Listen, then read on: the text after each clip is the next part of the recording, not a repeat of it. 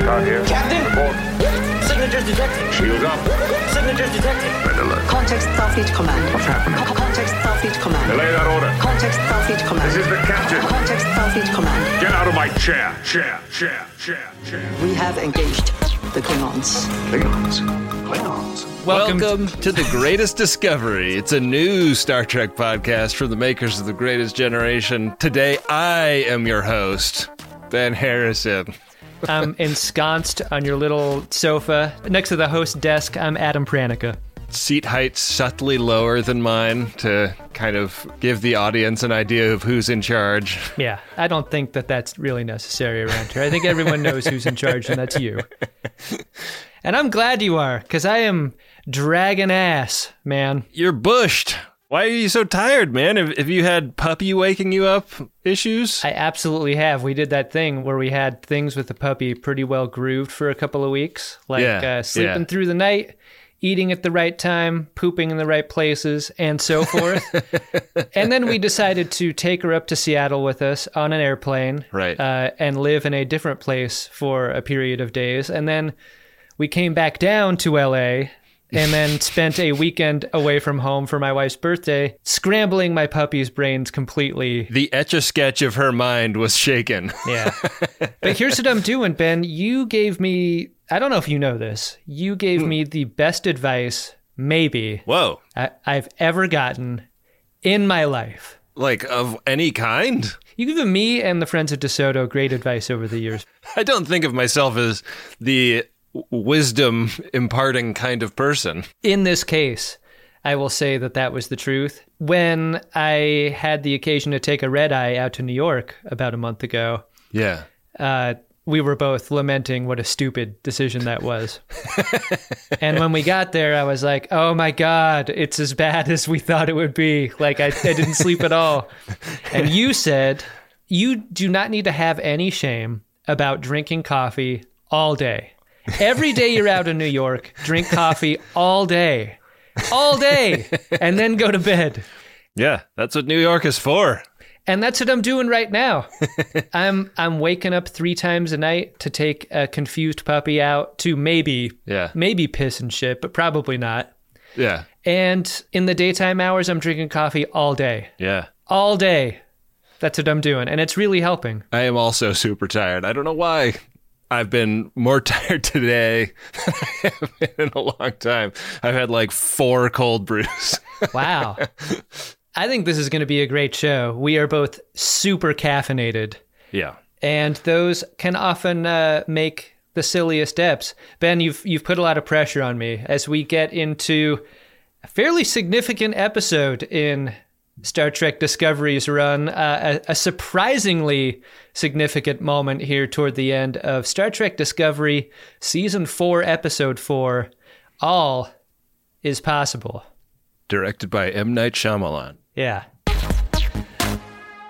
Well, we finally get an answer to a question you asked in the last episode, Ben, which is where is Discovery? Yeah. The answer orbiting Ni'Var. We spent so much time belly aching in the last hmm? episode about there's never an establishing shot, there's never a captain's log anymore. This episode opens with an establishing shot and a captain's log.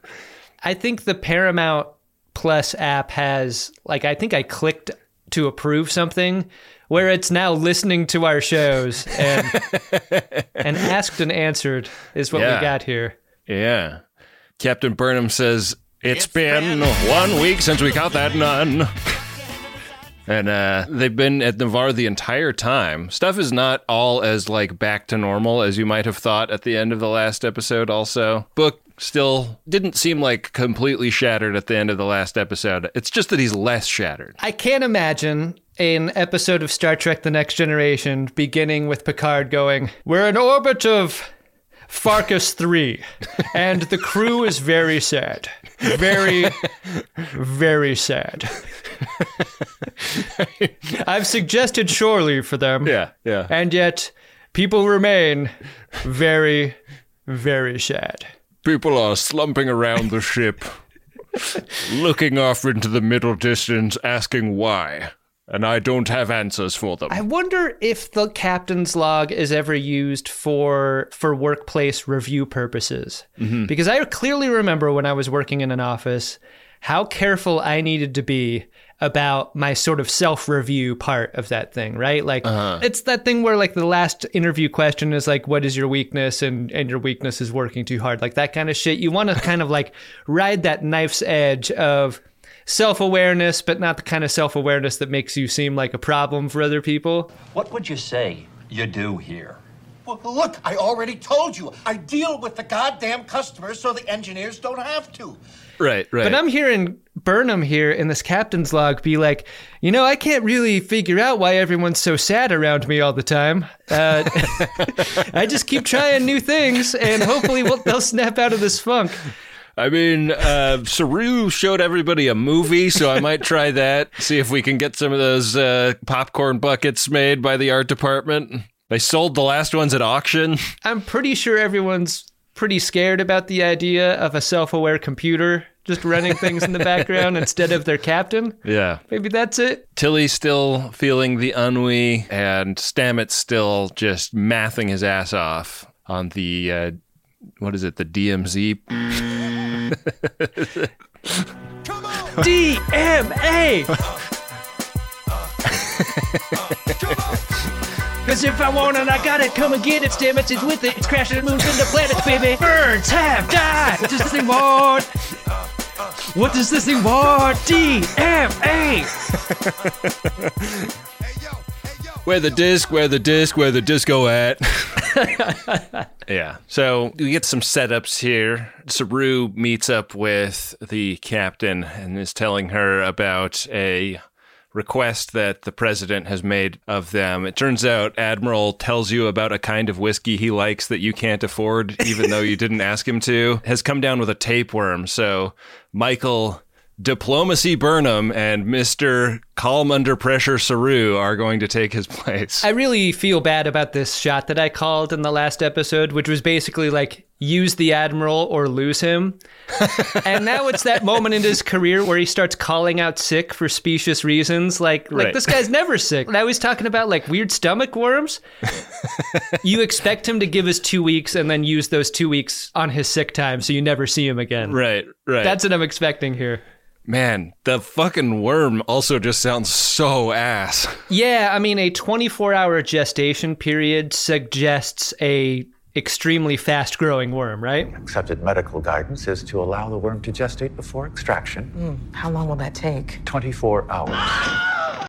Ugh, ugh, missed me with that. Yeah. We get like a a catch up with Tilly and Culber on the Tilly ennui question, and you know she talks about like she joined Starfleet as a fuck you to her mom.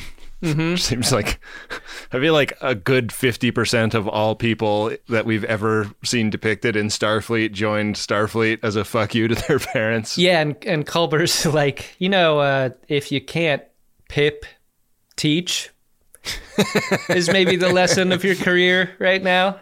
Yeah. So Tilly's going to uh, do some some teaching with the academy class, using her shore leave time as an excuse to go do it and not help Stamets with his math problems. And she's taking Adira with her. I want to put a pin in this scene because at this moment in time, I was like, this is insane. Why Kovich would ever want Tilly and Adira to do anything having to do with the training up of new cadets.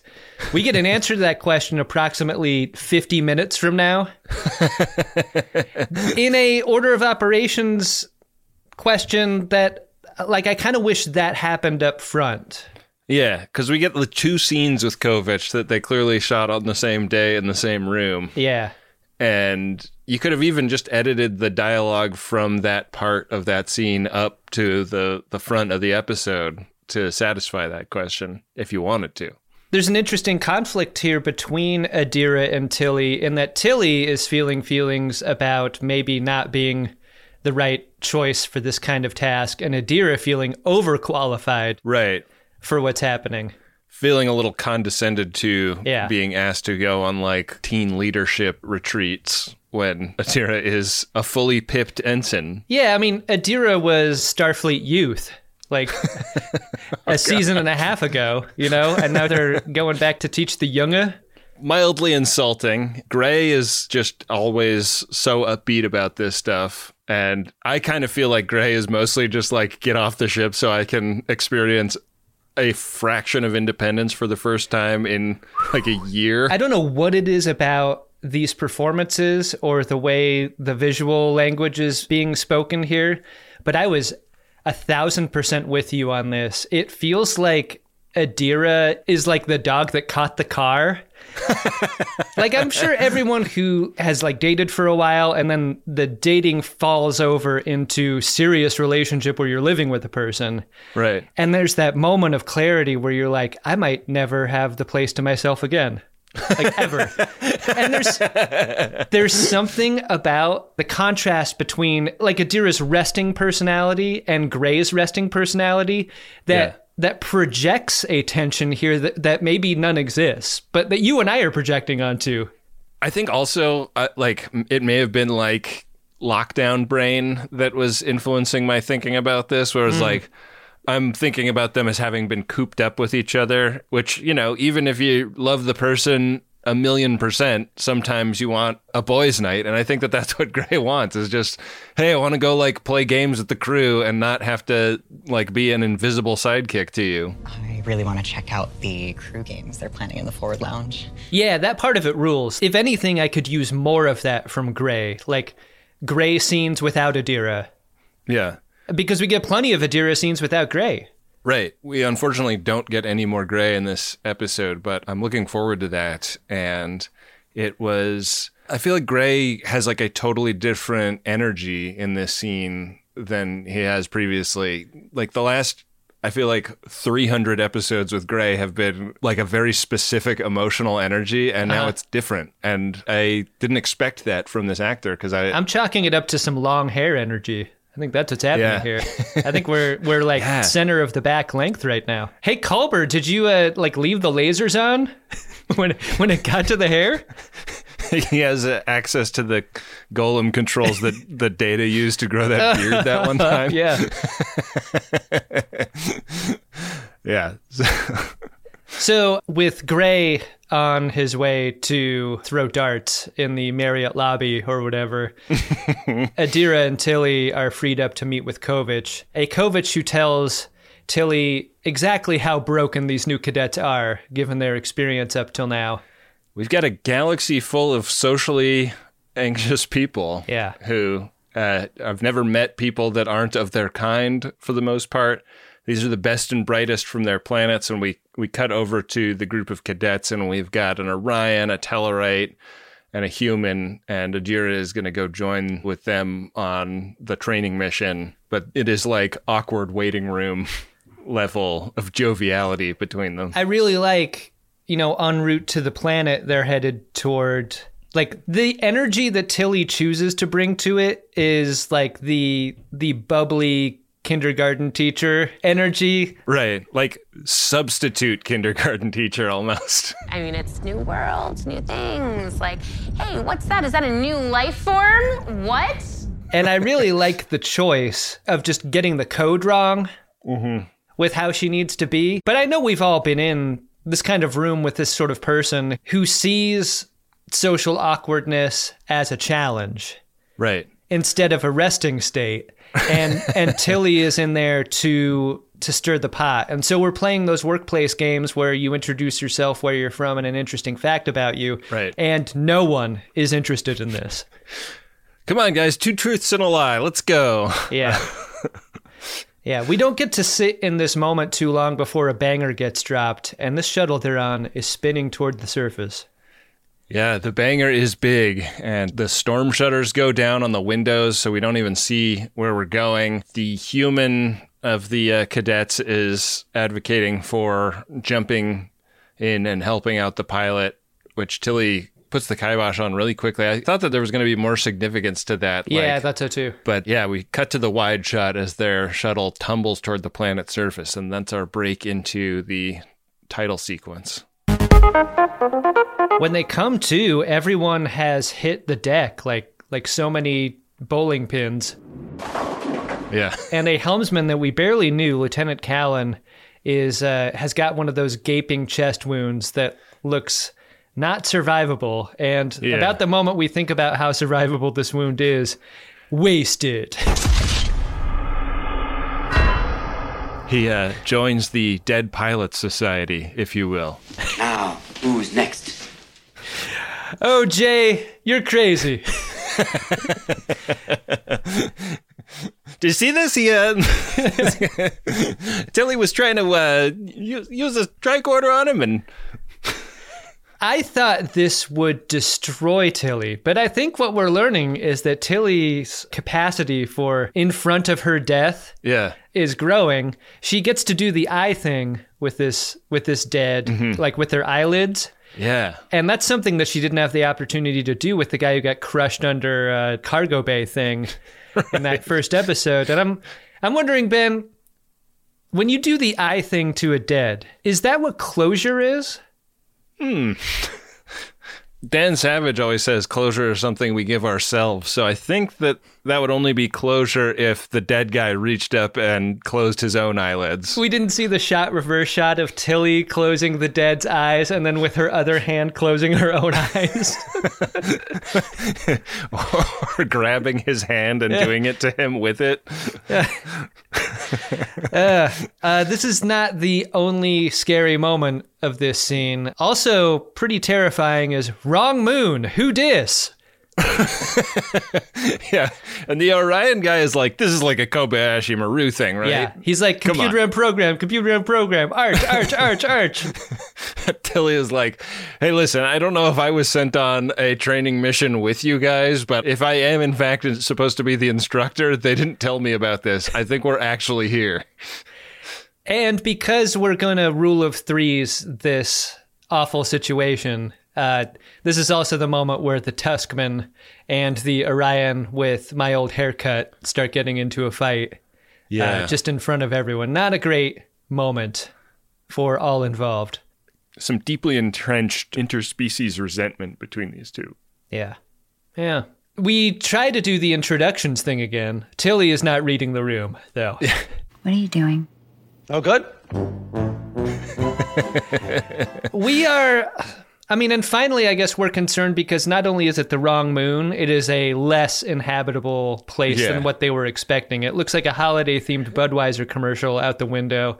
Yeah, L class is code for less inhabitable. And the Armstrong, that ship they were expecting to meet up with, uh, isn't going to even be looking for them for another six hours. So we got a lot of compounding issues happening here. We do, and we don't get to resolve any of them just yet because we cut to That's the, thing about compounding issues, Ben. You start them early in the episode, right. Yeah, they can fully mature by the third act. doesn't matter how many issues you have; it's how early you start having them. That's been true in my life, Al. Hmm. Yeah, preach. we cuts to the capital city on Ni'Var. I wish we knew the name of this city. Yeah. Hey, uh, could we get one of those lower third or upper third planetary subtitles that Star Trek used to do really well? that would be great. I miss those. I miss it too. This is the big diplomatic summit. It's supposed to just be kind of a formality, right? We're rubber stamping the re entry of Ni'Var into the Federation. Saru and Burnham just there to kind of show the flag, look official while uh, all the ink dries on the page. This is supposed to be a cake assignment. You go there, you get your uh, your tea and your hors d'oeuvres. Right. You relish in your body a little bit. Yeah, totally. And then you're out of there. We are to, and I quote, remain silent and look official. Nothing more. Yeah. Unfortunately, not exactly the rubber stamping event that they were told it would be. The Ni'Var clearly insulted that the Linus people have joined the Federation before they have. they say, uh, you know, we do want to have a seat at the table, but we want it to be an ejector seat. Right. Interesting time for T'Rina to bring this up. Uh, yeah. But I also thought in this moment, isn't everyone allowed to leave the Federation for whatever reason? Like, why? Why would this be an ironclad arrangement between the Federation and any member? D- do you pay dues? Is it like a union? Yeah, and like the president is like that's kind of the point. Like you guys left before, and we're just getting you back in. Yeah. And I guess, I guess, like I think it's interesting actually, because like the presence of a clause specifically stipulating that is sort of an invitation to do it at the first sign of a of a difference of opinion. And it's a bad look in front of the other member species, though, too, I bet. Like, they're Yeah. looking at this clause going like, well, I didn't get a clause. Why don't these pointy ears fucks get special treatment? Exactly. Then all of a sudden, everyone wants a clause, Right. and you don't have a federation anymore. this is what President Rillak is seeing in this moment, and she plays fucking hardball. Yeah. She uh she says no deal. And uh, they propose like a break. Let's cool off. Let's have a cooling down period. Let everyone collect their thoughts. And Burnham gives Saru an order. Go figure out what the fuck is going on with uh, President T'Rina, because this was a huge surprise to everyone. So they kind of split up, right? Saru and T'Rina split into their half of the conversation, and that frees up Burnham and Rillak to have their post bombshell conversation on their own. Yeah, kind of an interesting relationship developing between Burnham and Rillak, don't you think? It's not as interesting to me as Saru and T'Rina's relationship, which which I am fully shipping at this point. By the end of this episode, I am like, get together, you two. Yeah, get a room. Get a room, kneel on some on some cushions, start touching hands. Speaking of people who have gotten a room, Culber and Book working through Book's grief. Culber, Culber kind of makes the therapy session about him. Yeah. Here, he's like, "Hey, here's a really weird funeral service that I participated in for my uncle, Uncle Cesar, who loved gambling. I guess this is the kind of funeral we'll have to throw for you, Adam. Right? Yeah.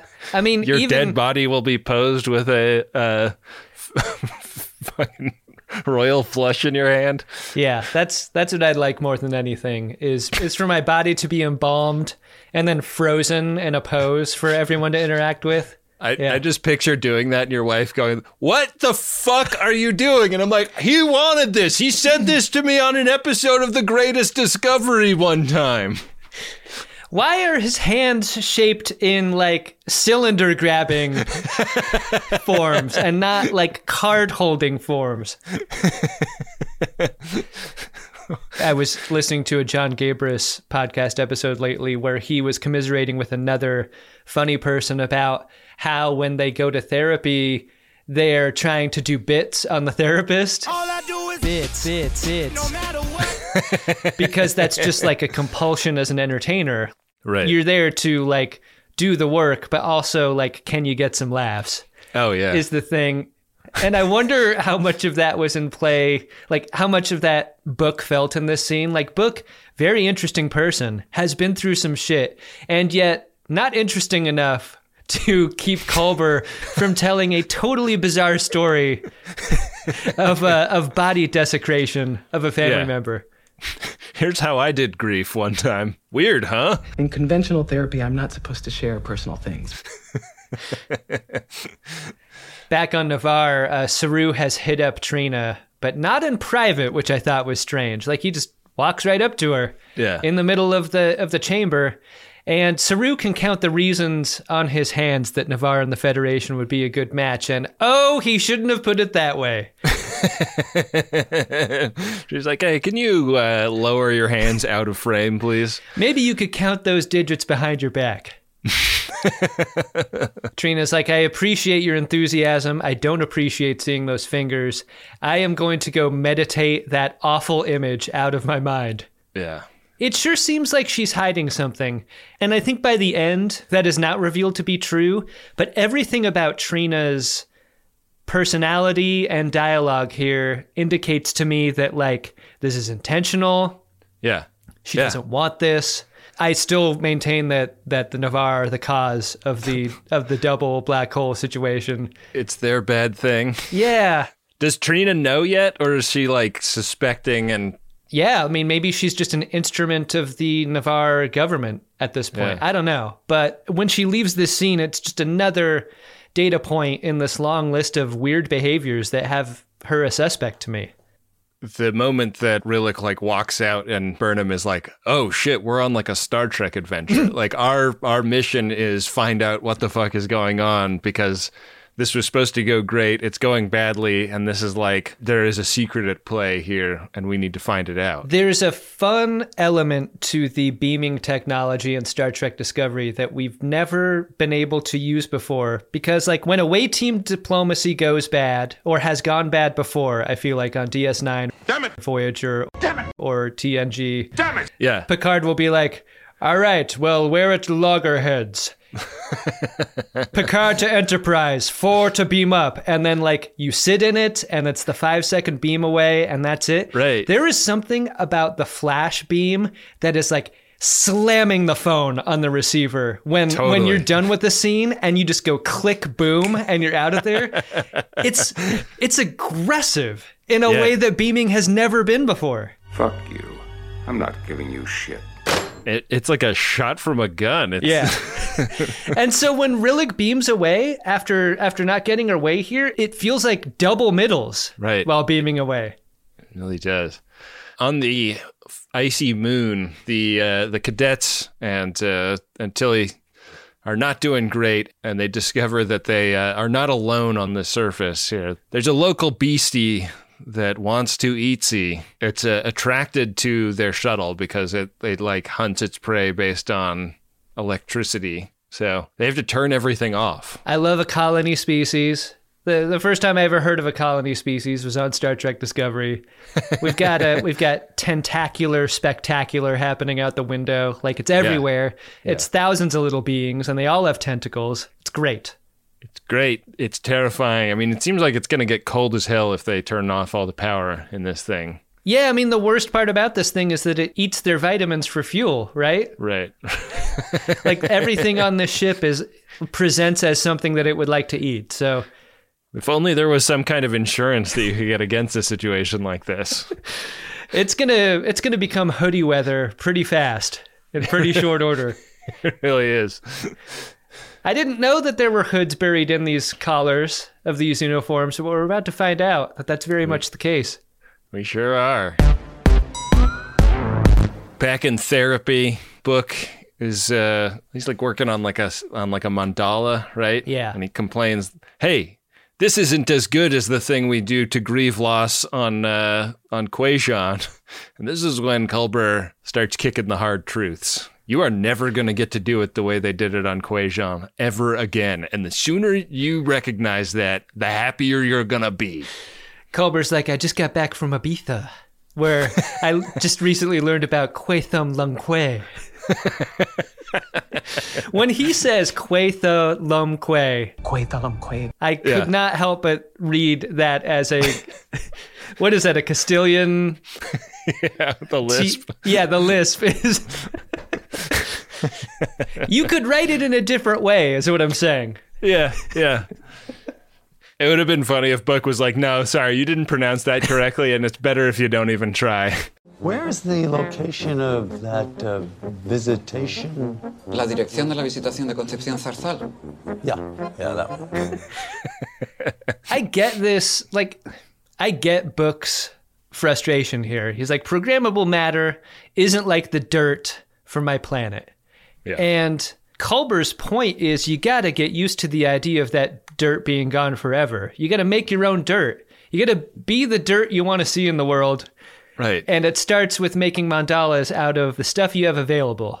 Sooner rather than later would be good because pretending like that's something that you can eventually get to do is uh, is a fantasy. Hey, Culber, you know who probably did a terrible job making mandala? Your dead uncle with no thumbs. That you His broken off fingers. Yeah. Book just gets really personal and upset with Culber about this. Kicks the sand in his face, storms out of the room. President T'Rina is in her meditation room and the doorbell rings. She says, Enter to Saru. That doesn't seem like the only thing she wants him to enter. Oh Adam. boy, really? I mean, I was I was being a, a little bit chaste with my shipping of Saru and T'Rina. Now you think you think this is some sort of uh, finger blasting situation? I was going to be chaste at him, uh, but then she replicated a pair of pillows that look like boobs side by side for her and Saru to sit on. Those are boob pillows. They are. I've never used meditation furniture before when I meditate, but I, I take a look at these boob pillows. They look very comfortable. Get on Pottery Barn and order yourself a boob pillow.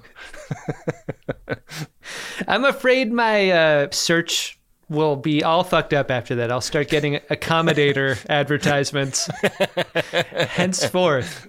Yeah. Piece of furniture for every occasion. Yeah. T'Rina tells Saru that her people have got anomaly cold feet, and the exit clause is going to satisfy both the hardliners and the softliners at the same time. Yeah, she's got a fragile coalition government Mhm. that she is the head of. If the logic extremist Vulcans don't get some concessions, they're not going to continue to support her. And if they don't support her, the, the whole thing is going to fall apart. And that's a real drag.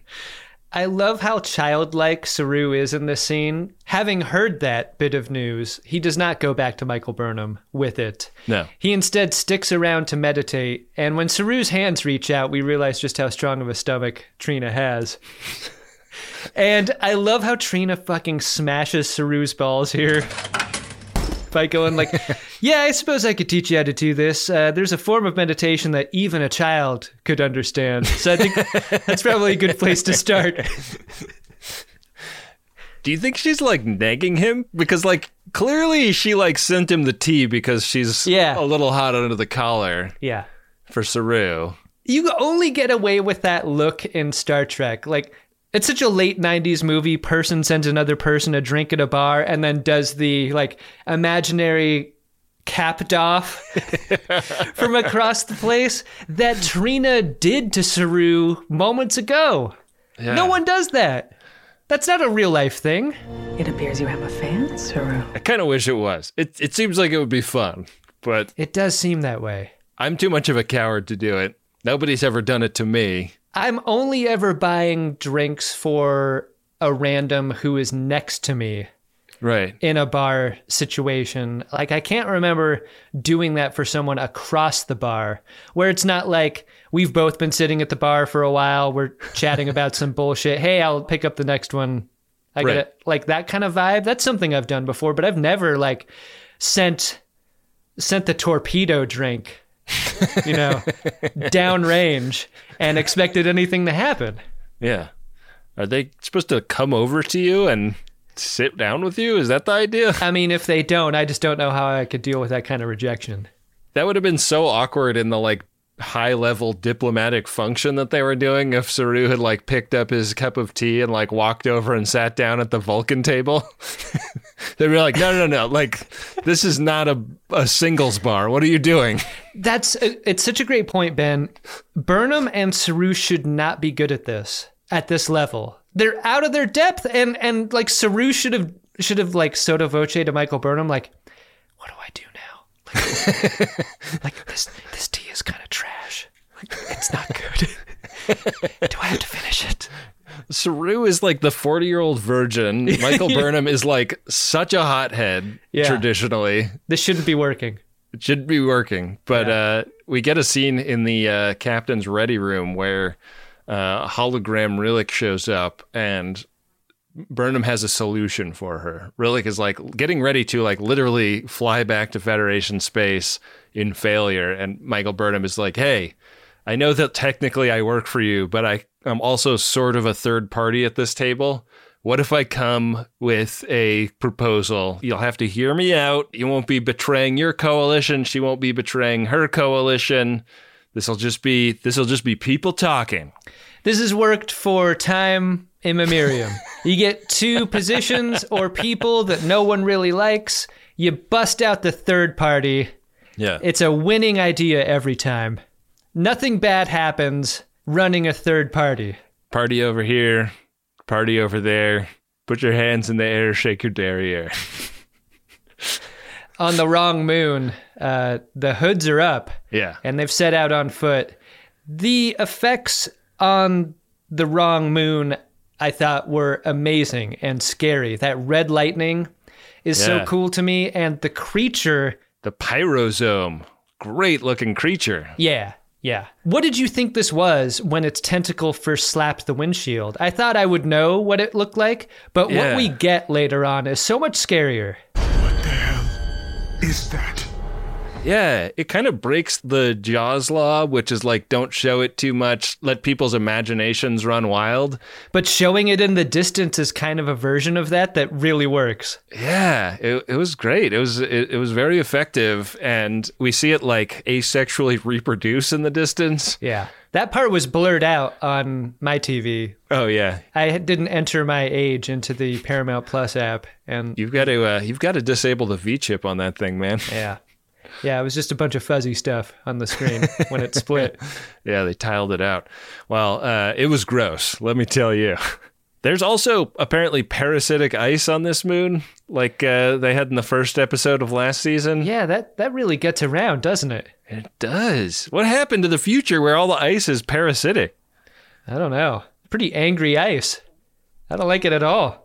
Ben, how would you like it if I served you a cocktail with a round piece of parasitic ice inside? you think that'd be? Mm, delicious? Yeah. Maybe uh, wrap an orange peel around it. Mm-hmm. Kind of So kinda, fancy. Kind of drape that around. Sounds pretty good. That's like uh, when you go to a restaurant and they serve you the poison fish, right? That's Oh, probably yeah. something in this century people would really be into. Yeah, like uh, it takes years to learn how to cut it just so. There's got to be something I haven't tried, huh? Hey, hey, what's this? Fugu. It is uh, blowfish, sir. Uh, but I should warn you that one. Come on, pal. Fugu me! You know, Ben, you got that parasitic pebble ice maker. You go to bed one night and you wake up and your entire kitchen's destroyed. and it's coming for you. Yeah, I wouldn't be surprised. They got to save Adira. It's kind of the quicksand effect, right? Like they Yeah. have to throw a rope to Adira and pull them out of the of the ice. I was This is not a Star Trek solution to this problem, though. A fucking rope. yeah, yeah. You should use your mini tractor beam. You should or you know, hit it with the phaser, but that makes it so that the beasties kind of have have Right. your 20 and are closing in. That's the point, something. right? The rope is not attractive to the beastie. Cuz like I think making the rope also turns on an electronic, right? So Sure look that way. yeah. You can't you can't tell me a glowing rope doesn't have a power source. In my experience, they do. If I've been uh, drinking something really weird, I, I will get a glowing rope. Right. Yeah. If you've been pounding pineapple juice. Yeah. The success of this moment is fairly short lived because once Adira uh, pops out of the ice, it's just another opportunity to fight Yeah. about the plan ahead. And uh, the Tuskman just hates the Orion right now. It is open war between them. Sure, so it'd be easier if we didn't have to count on an Orion. Hey! But uh, what the Tuskman doesn't know is that this Orion's dad fought against the Emerald Chain's barbaric methods and was, in fact, a political prisoner and political casualty for all he did to fight their reign of terror, right? yeah, to help the Tellarite people and all the people that were terrorized by the Emerald Chain. And he hasn't been, he hasn't led with that, uh, which is, you know, kind of an interesting choice on his part. He doesn't like walk up to people and introduce himself as like, hey, I'm an Orion, but not one of those types, you know? Barely didn't know this, and I don't, I don't tell many people, but uh, my dad was uh, Narayan Mandela. I mean, it's uh, you know, the point Tilly makes is like if you if you had just stopped and like actually tried to get to know each other, maybe Yeah. maybe you wouldn't be at each other's throats right now.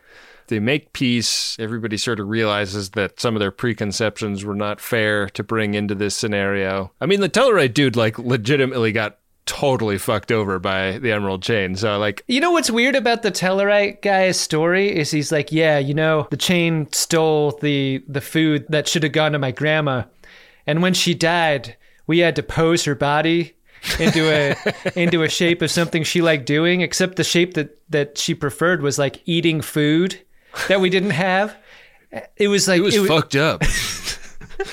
And then the Emerald Chain guys that stole the replicator smashed it and they said, We don't eat shit, and neither should you.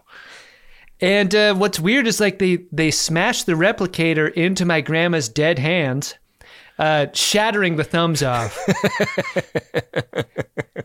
and then I had to bury the body, using the energy I had from eating the food that my parents gave to me. The last bit of shit food we had. Anyways, that's why I, jo- I joined the Federation because it's the only thing I can eat anymore. As terrifying as that story was, our brief moment here out in the snow just wiped that clean. Ready for a fresh start. the etch a sketch of my trauma has been shaken. if he's lucky enough to survive this mission, he's going to be very tired tomorrow. Gonna be tuckered out, little buddy. He's going to be tuskered out. I have tried so many meal services over the years. After all, I am a podcast host. And I gotta tell you, Factor Meals is my favorite. Why? Because I can go from what am I gonna have for dinner to eating a great dinner in exactly two minutes with Factor Meals. And don't sleep on their smoothies either. I got six of these in the box this week mango, tropical fruit, strawberry or banana. They're all amazing. They're like meal supplements I can enjoy while I'm on the go. Head to factormeals.com slash trek50 and use the code trek50 to get 50% off. Again, that's the code trek50 at factormeals.com slash trek50 to get 50% off. Top of the morning to ya. This episode is brought to you by the St. Patrick's Day Shamrock Shavers Manscaped. This year, don't just chase rainbows, make your own pot of gold and groom your little leprechaun with the leaders in below the kilt care.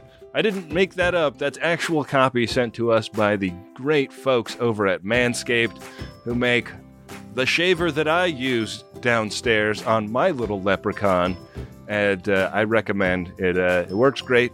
Uh, trimming the hedges in your Irish garden isn't just for below the belt. You can complete your look with their new signature Beard Hedger Pro kit plus Handyman electric face shaver. Everything they make is really good and high quality, and this new trimmer that they have comes with two interchangeable next gen skin safe blades. They've got one for a classic trim and a new foil blade to go smooth wherever your heart desires. So get 20% off plus free shipping with code TREK at manscaped.com. That's 20% off and get free shipping with code TREK at manscaped.com. This St. Patrick's Day, make sure your little hairy leprechaun is luckier than ever with Manscaped. Back for another game. You know it. What's going on? Just one more week till Max Fun Drive. Hard to believe. It's been a heck of a year since the last one. We're now a worker owned co op. We raised $50,000 for charity last year. And we've added a bunch of awesome new shows. But do you think we're ready to do it again? Absolutely. Lovely new gifts are lined up. The episodes will be amazing, and wait till everyone hears the bonus content. Yeah, plus they know to go to MaximumFun.org slash newsletter, so they're getting all the news. Oh, like that meetup day is on Thursday, March 21st. Then what's bothering you? Me? Oh, nothing. We're all set for Max Fun Drive to start on Monday, March 18th. I just didn't want you to see this coming. Check. What? Hang on. Most of the plants humans eat are technically grass. Most of the asphalt we drive on is almost a liquid. The formula of WD 40 is San Diego's greatest secret. Zippers were invented by a Swedish immigrant love story. On the podcast Secretly Incredibly Fascinating, we explore this type of amazing stuff. Stuff about ordinary topics like cabbage and batteries and socks. Topics you'd never expect to be the title of the podcast Secretly Incredibly Fascinating. Find us by searching for the word secretly in your podcast app and at MaximumFun.org. Back on Ni'Var, Michael Burnham's proposal is put before the uh, the parties. The proposal is basically like if there's like a citizen oversight commission that can, you know, independently assess whether members' claims of like being ready to leave are valid or not. Fucking Michael Burnham. I have a great solution to this problem that, to no one's surprise, involves me. And an extra job title. Don't you have enough to do, Michael? Mm. now she's gonna get stuck going to these fucking committee meetings for the rest of the season. I know. she should have negotiated for a raise as part of this, but Yeah, uh, yeah. she is the only citizen of both Ni'Var and the Federation in existence, right? You know who she should have delegated this to? Lieutenant Tribble. You telling me Lieutenant Tribble can't bring different minds together to come up to a solution? Yeah. That's a Lieutenant Tribble can can fill out every seat on the commission pretty quickly, actually. Oh shit, yeah, that's big trouble. so back on the wrong moon. They've made it to the top of the mountain. This came as a surprise to me. They've Yeah. they've they've scrabbled down the mountain they crashed on, walked across the icy tundra, back up to another mountain in the distance, and now they've got to beam out one at a time. They've got to heat up their communications devices, which will draw the beasts back to them. I got a special tingle here, Ben. Did you? I thought for sure someone was going to die. And The horror movie math dictates that somebody dies here. I can't tell you why I thought this. I thought they were going to kill Tilly here. You know, Adira comes up with the plan to distract. I'm gonna turn on my comms, and I'm gonna run. Draw its attention. It's a terrible idea. Tilly goes, "No, I'm the I'm the ranking officer, so it's got to be me." Yeah. I really thought Tilly would die here, and I have no. and this re- would be the second episode in a row where I'm bait, so Yeah. it's kind of a role I'm used to playing. exactly unfair. yeah. Unfair for Tilly. That's interesting that that hit you then. I did not uh I was not smart enough to pick up on that. Well, once Um, they beam Tilly away, I'm like, oh, thank God, she's going to be on the show forever. Like, uh, really dodged that bullet. Yeah. Which is why I immediately went to the Star Trek sportsbook and made a sizable bet on the Will Tilly remain on the show for the rest of season four. I was wondering why the Uxbridge Shimoda bank account got that huge draw on it uh, Yeah, this that's why. afternoon. That's why. Huh. Wow. I hope you hedged, Adam. Yeah, I I parlayed that with Adira and Gray being hit with another meteor. well, they uh, they make it out of there. Everybody gets beamed up by uh, Captain Imahara, and uh, they're back at Federation HQ talking to Kovich. Dilly does not seem super traumatized by this harrowing experience she's just had, and Kovich is like, "Hey, you know, you you did great. The leadership lessons that you taught these kids are actually." kind of what we were going for here. Like this wasn't the training mission we had planned, but it kind of worked out perfectly. Yeah. You say Tilly hasn't been traumatized too bad, but this is the scene where Tilly like is looking deeply at Kovich's face, like kind of not really listening to what he's saying. Yeah. And Tilly's like, "So if you died, would I have to take off your glasses to push down your eyelids?" or do I leave the glasses on and just kind of reach behind the lenses to push them down? And he's like, these are actually transitions, so they'll just go dark when when the time is, comes. Kovich does that thing where uh, he doesn't believe he's gonna get to hire the candidate he wants the most. He uh, he makes her an offer. He's like, uh, "Yeah, you know what? This teacher's desk is waiting for you anytime you want it." Yeah. And he gives his justification for offering it, which is sort of the thing that we were talking about wishing we had had going into this mission. Like why why did he want her? And talks about the way the Discovery crew were received by the future people when they showed up as like walking around believing in this This is the answer to the question of the first act, right? Like where we're both like, "Why Tilly? Why Adira? Why now?" This is that. And they showed up walking around with this like multilateralist like trust people like assume positive intent attitude and they were like fuck you Yeah, I love how Kovich puts this. Like, you guys really seem stupid to us. I I honestly don't know why we let you keep your ship. yeah your your obscenely naive past person uh, approach to the world Like whatever the the 32nd century uh, version of a hayseed is, that's what you were. Frankly, I'm, I'm amazed any of you survived. It was antiquated, but it turned out to be the perfect thing. And I think you have a lot to offer cadets at the academy because that's the kind of society we're trying to build and the kind of Starfleet we're trying to have. Yeah. And uh, so, you know, I know that this is probably a no now, but the offer stands if you ever want it in the future. It's a good moment because the group has bonded in a way that only tragedies can force. I mean, even Adira is happy for the experience. And there's a moment that Tilly takes the time to point out what an inspiration Adira has been to Tilly, Yeah. even though, like, Adira's success on the mission was in spite of themselves, right? Like, Yeah. Adira doesn't didn't want to go on the mission. Adira didn't want to be a leader. Adira didn't want to do anything that Adira did Adira wanted like a special status above the other cadets, even, you know? Right. And so their lesson was a little indirect, I would say, but it's still something that Tilly took a moment to point out here as being inspiring to Tilly.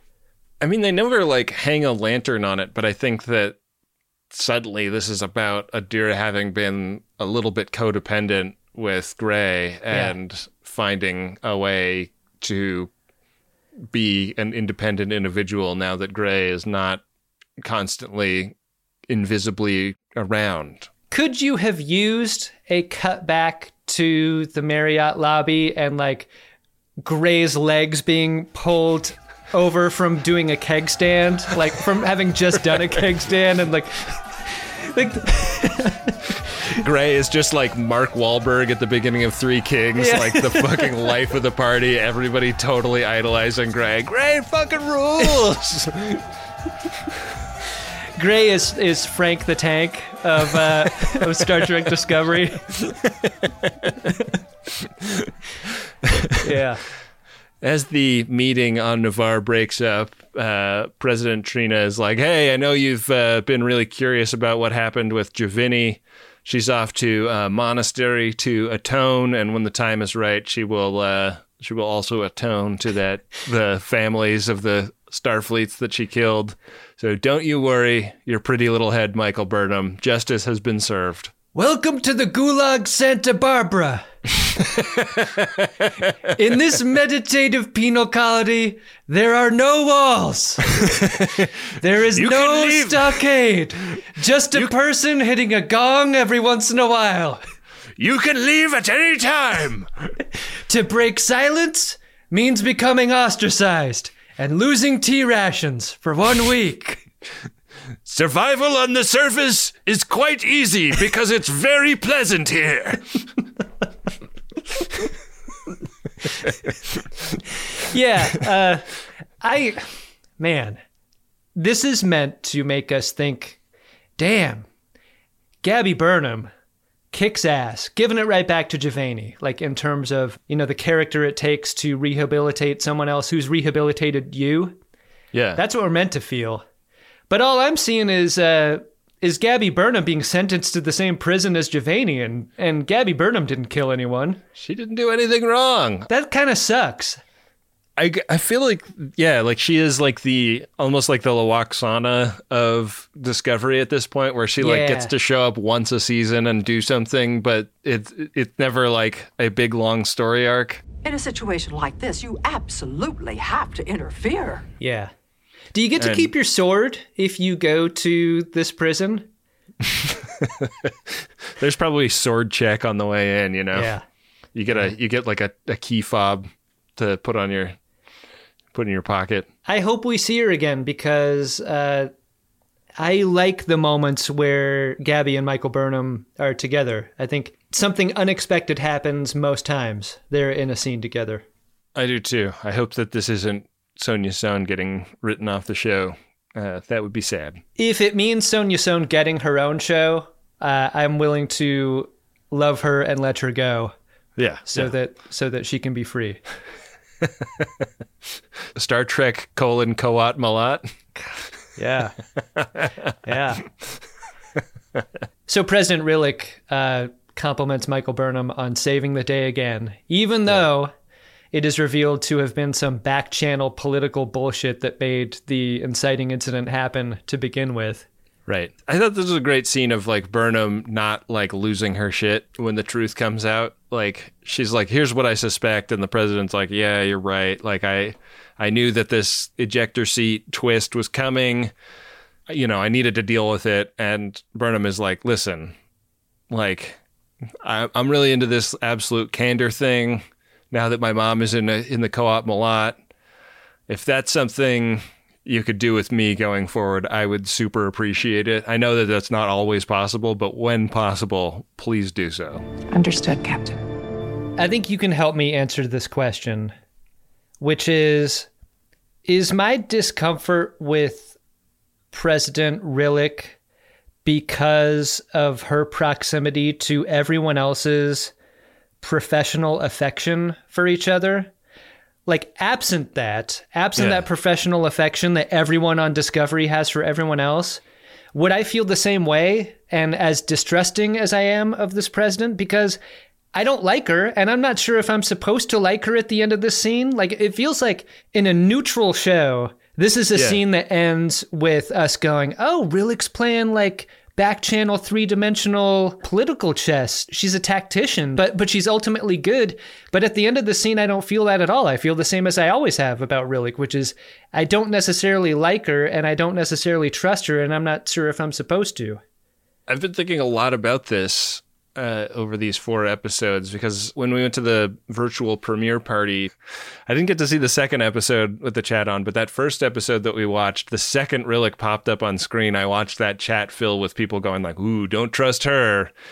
And I had already seen that entire episode, so I knew what was still coming like Mhm. toward the end of the episode. And I was like, oh, that's interesting, like how much people are like primed to mistrust this type of character.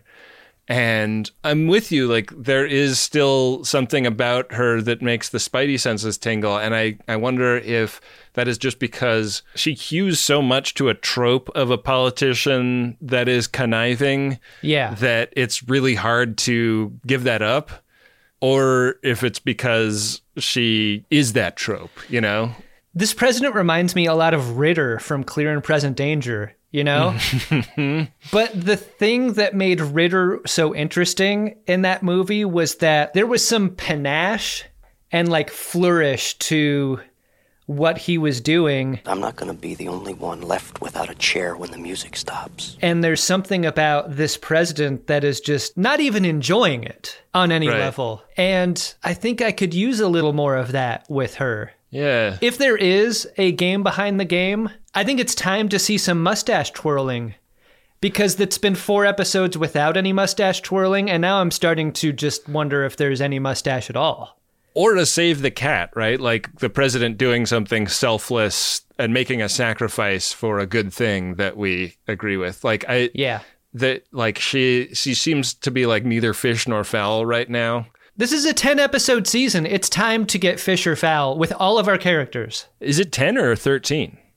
Oh, I don't know. I, I just assumed 10. Maybe I'm wrong. Maybe I fucked that up. you know, Memory Alpha will tell us. Memory Alpha knows the answers to everything. Well, this scene also ends with uh, President T'Rina and Saru making a tea date. T'Rina's not thirsty just for tea, Adam. We uh, we tilt the camera down to uh, to the uh, to the pouring of some sweetener and Saru's finger going in to stir both of the cups. And then back up to T'Rina licking her lips. Hey, check it out. Here's an update to that question. 13 episodes in season 13 four. episodes. Wow. and it looks We got like nine more. no break. Ben, we're going all the way to February 10th, Wow. which is good. Good for us. Good for us. Great for us. I hope they keep giving us uh, screeners. That's Yeah, been a big help. Really has been. We get a, a scene with Culber and Book. Book has finished his mandala and he's like, "Hey, so I kind of like bore my soul to you about like my my personal pain and grief. Uh, how about you now, Culber?" And he's like, mm, "I'm gonna leave you with just the image of me breaking fingers off of my dead uncle's hand and uh, not share anymore for now." Wasn't that one story sufficient, book? I can't believe you want to know more about my history after that. Book and uh, and Culber really connected here, though, and I feel like Book is uh, is uh, it's going to be, you know, on the mend from here on in. A lot of pain sharing this season, Ben. I could really use a, a Sybok Yeah. to get in there and absorb it. You know? Yeah. Yeah. Well, we get a scene in the uh, bedroom that Michael Burnham and Sylvia Tilly have uh, have shared since season one, Adam, and they talk a little bit about the early days of their friendship and getting to know each other. And Sylvia Tilly drops a nuclear bomb. Yeah, she's there to pack up her shit. She has decided to take the job that Kovich offered. Yeah. We get to the end of this in a fairly circuitous way. Like Tilly talks about the familial expectations that were upon her, but then Yeah, every pip was supposed to be a fuck you to her mom, and now that her mom has been dead for hundreds of years, it's like, why do we even need these pips? no one needs to make a dead person proud. Which is maybe like what what the point of Culber's story was early early on. Like, oh yeah, it's kind of a theme across the whole episode, isn't how it? can I be embarrassed? Like this uncle's dead anyway. so she's gonna stay at Fed HQ. Yeah. How much do you think we'll see of her in the rest of the season? Like, will she be a check in every time they return? I mean, knowing what we know about Mary Wiseman's career, I mean, Mary Wiseman's on her way to the stage. Like, she's got shit to do. So Yeah. I, I wonder, just with what we know in real life, what her future is in that way. But this was a total bombshell. And Yeah. I did not see this coming at all. she gets a montage befitting a major cast character where everyone says goodbye except for Adira, a person that Tilly has given a little Discovery snow globe to. Yeah. Because to someone's mind, that was as powerful as anything they could have said to each other. I kind of want a dialogue here. Like if you if what we want to do is slap my heart around a little bit, if this is a show, if this is a show that luxuriates in that kind of dialogue and then you choose not to give us any of that here, I was blown away by that decision. Like where is where does your confidence truly lie? Yeah. Yeah. It was a really surprising decision. I didn't think it was ineffective, except for the Adira and Gray part of the montage, because it doesn't seem like they interacted at all. Like, Yeah. there is the scene of the like tearful hugs goodbye. Gray is also totally hammered by the by the time Yeah. he's back in the quarters and like barely holding it together. Yeah. Yeah. Gray's like chugging Pedialyte while Adira's trying to have a moment here. Adira is shedding a single tear looking out the window at Tilly's shuttle as it flies away, and Gray is like dumping broad vitamins into his mouth. I do like the look, like the the suggestion that they're looking at each other out opposing windows as Tilly takes off. Like that was that was neat. Yeah. But this is a show that is confident in its words, and to not give us the words that go along with a moment this significant maybe answers your question about whether or not Tilly will be back. Like maybe by not giving us the words, it suggests that we will drop Yeah. in there from time to time. I don't know. I hope so. we speculated a little bit in episode one about if Bryce was being set up to get killed off or something. And Yeah. I wonder if that guy that was in Bryce's chair at the beginning of that ep is now going to be moved into the Tilly place. Cause he was in he was in this episode. He was like an extra in this episode. I'm not ready to think about who's going to fill those shoes right now, Ben, but I am I am ready to discuss whether or not you like the episode. I did like the episode. It was not the episode I expected at this phase of the season. And I think that that's one of the great strengths of Discovery is that it it really like like even when it is following a kind of like huge season long arc, it can throw in things like this that are just like, what the fuck? I did not I did not imagine that this is where we would be on episode four Yeah. and I thought uh, I thought it was it was nicely drawn. I thought it was really well acted, really well directed, and uh, like combined fun adventures with fun Star Trek diplomacy. Like for for an episode that largely took place in meeting rooms, it also had lots of like running from monsters and shooting phasers and stuff. Right. A a fun balance to strike. How about yourself? It's such a huge moment And at the end of this episode. It made me kind of go back in my mind and replay how this crew has acted up until this moment, especially in the near term. Yeah. And you and I have said this before. Tilly is the conscience of this show. Yeah. And has been from season 1, episode 1. And as the crew has evolved into a extremely sincere, you could argue even overly earnest and sincere set of personalities, my cynical brain writes it up as they saw Tilly was going to leave and we need to replace that conscience with every single character on the show. That's the only way that we could replace it. and if that's the thought, I'm not down with that. I don't think you Yeah. can replace Tilly with everyone acting like Tilly. Tilly was a unique property on this show and on Star Trek in general, and one of my favorite characters. And I don't like how little she had to do over the last couple of seasons, especially, but I I really appreciated her presence, and I'm gonna miss her in her absence very much. And Tonight we stand a queen. yeah, absolutely. So, uh, yeah, that's where I'm at with it. It's it's hard to think about the episode without thinking about that moment, and that's really where I'm preoccupied. Is just like Totally. the why and the how the Tilly thing happened. Yeah, man. I'm with you on that. Uh, I, I hope that uh, I hope that she keeps paying us visits in the in future episodes at the very least. Yeah, I mean, no one's gonna want to use Tilly's old pillow. It's just totally crusted with drool. Yeah. You want to shoot that one out out the uh, out the cargo bay and then fire your torpedoes at it. Gonna have to get Ensign Hazmat in there to Yeah. to deal with it. Yeah, another job for him. well, one job for us is the reading of Priority One messages, Ben. Why don't we get over there and, uh, I mean, I'm not saying we should shoot them with photon torpedoes. I'm saying we should read them. Oh yeah, that's a good way to deal with them. Priority 1 message from Starfleet coming in on secured channel.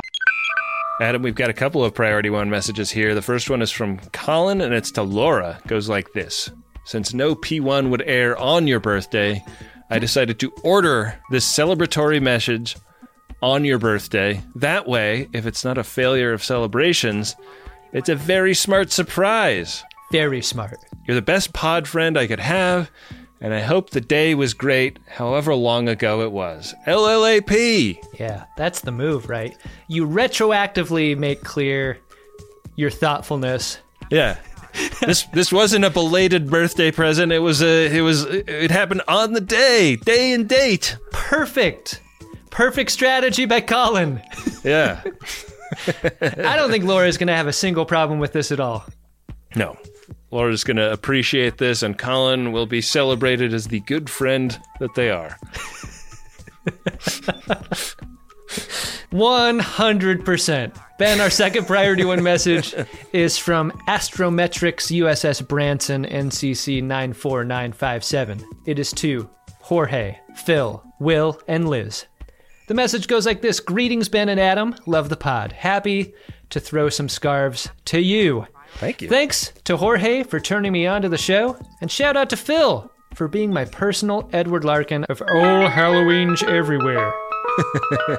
we tricked him into dressing as the boy. Wesley, the boy. The boy. Young Wesley Crusher. My son. for our group costume, and despite his hatred of the character, he was a great sport. Wow. I don't know if I can get down with somebody that hates the character of the boy, but uh Which costume are we talking about here for the boy also? yeah, yeah. Which sweater? Yeah. What's great about uh, about costumes for the boy is you could uh, you could wear that garment in a couple of different seasons. Yeah, you you sure wanted. can. Wow. Well, if you'd like to get a Priority One message, it would be a fun thing for your friends or loved ones, and a great thing for us to support this show. We've got, it looks like uh, quite a bit of availability going forward. So uh, we would super appreciate it. Head to MaximumFun.org slash Jumbotron.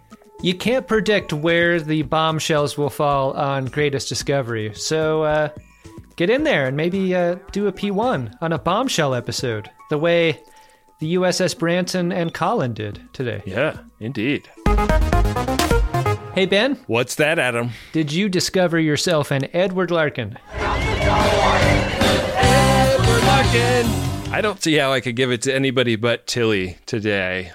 Uh, she gets a, a comedic turn in this episode when she brings the uh, the substitute kindergarten teacher energy to the uh, to the training mission briefing at the beginning of the ep, uh, which is you know like a thing that is really well established about her character. When she is sad or stressed, often she Yeah. uses comedy to kind of soften the the blow of that and thought it was really funny and if the, indeed this is the end of the road for uh, this character as a uh, main cast person on this show which would make me super sad uh, she's got to be my Edward Larkin Yeah, I'm gonna I'm gonna go with you on this. I think it's right and appropriate to make Tilly the Edward Larkin here. I will say that if the intent is to create space for for other characters to embody Tilly's personality, many of the characters on this show can do the feelings part.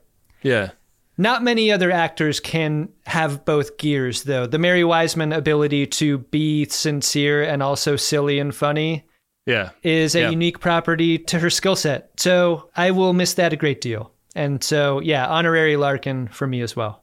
Well, Adam, uh, we do not have a title or capsule for uh, the next episode yet. They just sent it to me, Ben. Oh, good. It says Adam and Ben of Greatest Discovery stop asking for screeners. You'll get them where you get them. Uh, Wow. And that's the title of the next episode. Okay. Kind of a kind of a long one. Yeah, that that's a mouthful. Yeah, I, I kind of prefer the the Latin. What's the Latin version of what I just said? uh, Sic semper tyrannus. Right. Uh, wow. Well, uh, looking forward to watching that next week, right here on the Greatest Discovery. In the meantime, why don't we uh, send the people out with some some credits?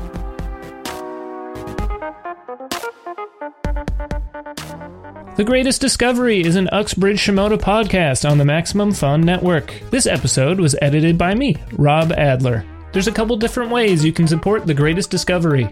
First, it's always a big help if you can rate and review the show. Be sure to check out some of the new merch at podshop.biz. And if you're financially able, you can show your support by becoming a member at maximumfun.org slash join, which really makes a big difference. Thanks to Adam Ragusea, who made our theme and interstitial music. Be sure to check out Adam's wildly popular YouTube channel where he can be found cooking food for his millions of subscribers. Don't forget to follow us on Instagram and Twitter at Greatest Trek. Those accounts are, of course, run by the one and only car daddy, Bill Tilley. If you would like to connect with some of the other friends of DeSoto, check out the community on Discord at drunkshimoda.com or visit the Reddit community at r slash greatest gen. We hope you enjoyed today's show. We'll see you next week for another episode of The Greatest Discovery.